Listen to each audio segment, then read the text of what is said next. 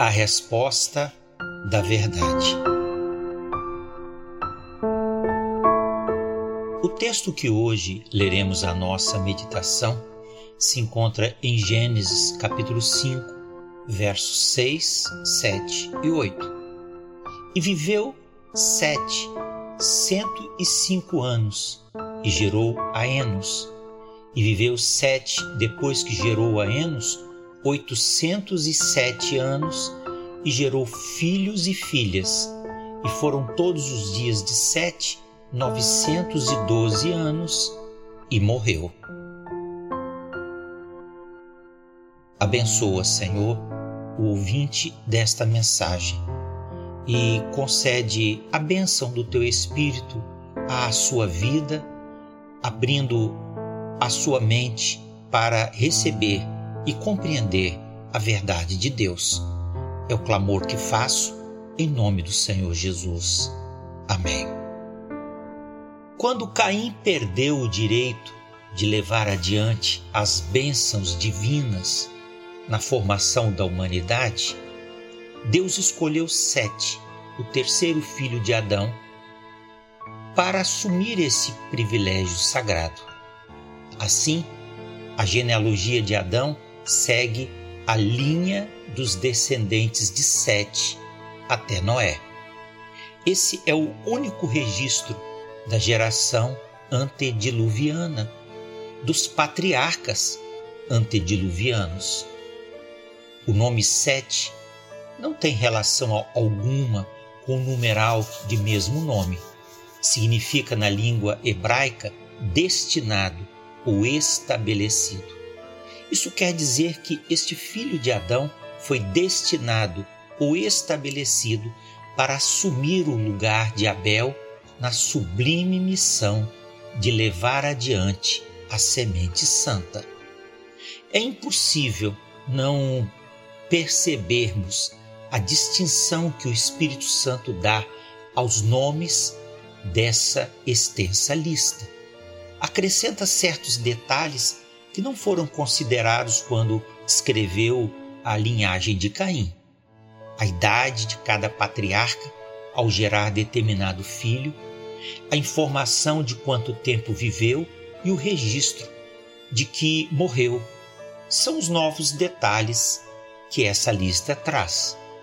A última informação serve para mostrar como o reinado da morte passou a vigorar para todos os homens. Parece-nos monótono ou insignificante a informação que se repete, mas enquanto a geração de Caim é mencionada rapidamente, Deus demonstra satisfação e prazer em detalhar o tempo de vida daqueles que viveram no temor de Deus e morreram debaixo da graça. A memória dos justos é abençoada, enquanto o nome dos maus é desprezado.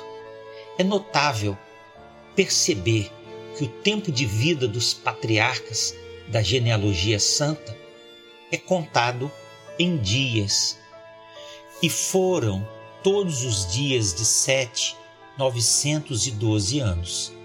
Ainda que para nós esses patriarcas tenham desfrutado de uma longa vida em anos, Deus considera seu tempo de existência em dias. Isso demonstra a importância que Deus dá a cada dia da nossa vida. Ensina-nos a contar os nossos dias de tal maneira que alcancemos coração sábio. Salmo 90, 12. A longevidade descrita dos homens dessa geração não é fruto de uma linguagem simbólica ou de uma contagem diferente do tempo. Há muitos motivos para se pensar que nesse tempo os homens tinham condições para uma vida longa. A terra era ainda muito fértil e seu fruto extremamente nutritivo. O ar que respiravam era limpo e saudável. Não havia tantas doenças nem máquinas que pudessem atingir as pessoas. A vida para os primeiros homens não era um fardo pesado nem estressante e nem havia tanta competição. Antes, era uma atividade é, prazerosa e de constante aprendizado. Soma-se a tudo isso a bênção de Deus, que os guardava e os sustentava a cada dia. A vida de Adão foi longa, 930 anos. Isso permitiu que convivesse pessoalmente com a maioria dos patriarcas mencionados nessa relação, exceto Noé. Assim, Adão pôde transmitir pessoalmente seu conhecimento sobre a criação, sobre o paraíso, como aconteceu a queda espiritual, a promessa que Deus lhe fez e os princípios que Deus lhe revelou sobre a melhor forma de adoração. Calculando-se, através da idade cumulativa dos homens listados nessa genealogia, pode-se chegar facilmente à soma de 1600 anos. Esse seria o tempo provável que durou a geração antediluviana. Um detalhe que não está dito no capítulo 5, mas que aparece um pouco mais à frente, ainda no tempo de Noé, foi o fato de que descendentes da linhagem perversa de Caim, de algum modo, se uniram aos descendentes da linhagem piedosa de Sete. A linha de separação entre essas duas genealogias foi rompida e uma sociedade misturada de pessoas santas e pessoas depravadas passou a existir.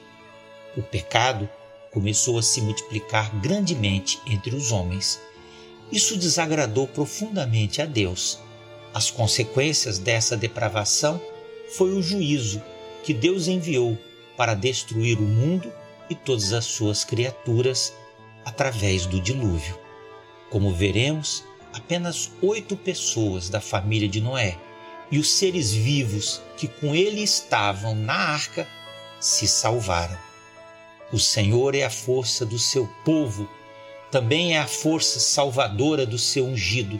Salva o teu povo e abençoa a tua herança, apacenta-os e exalta-os para sempre. Que Deus o abençoe.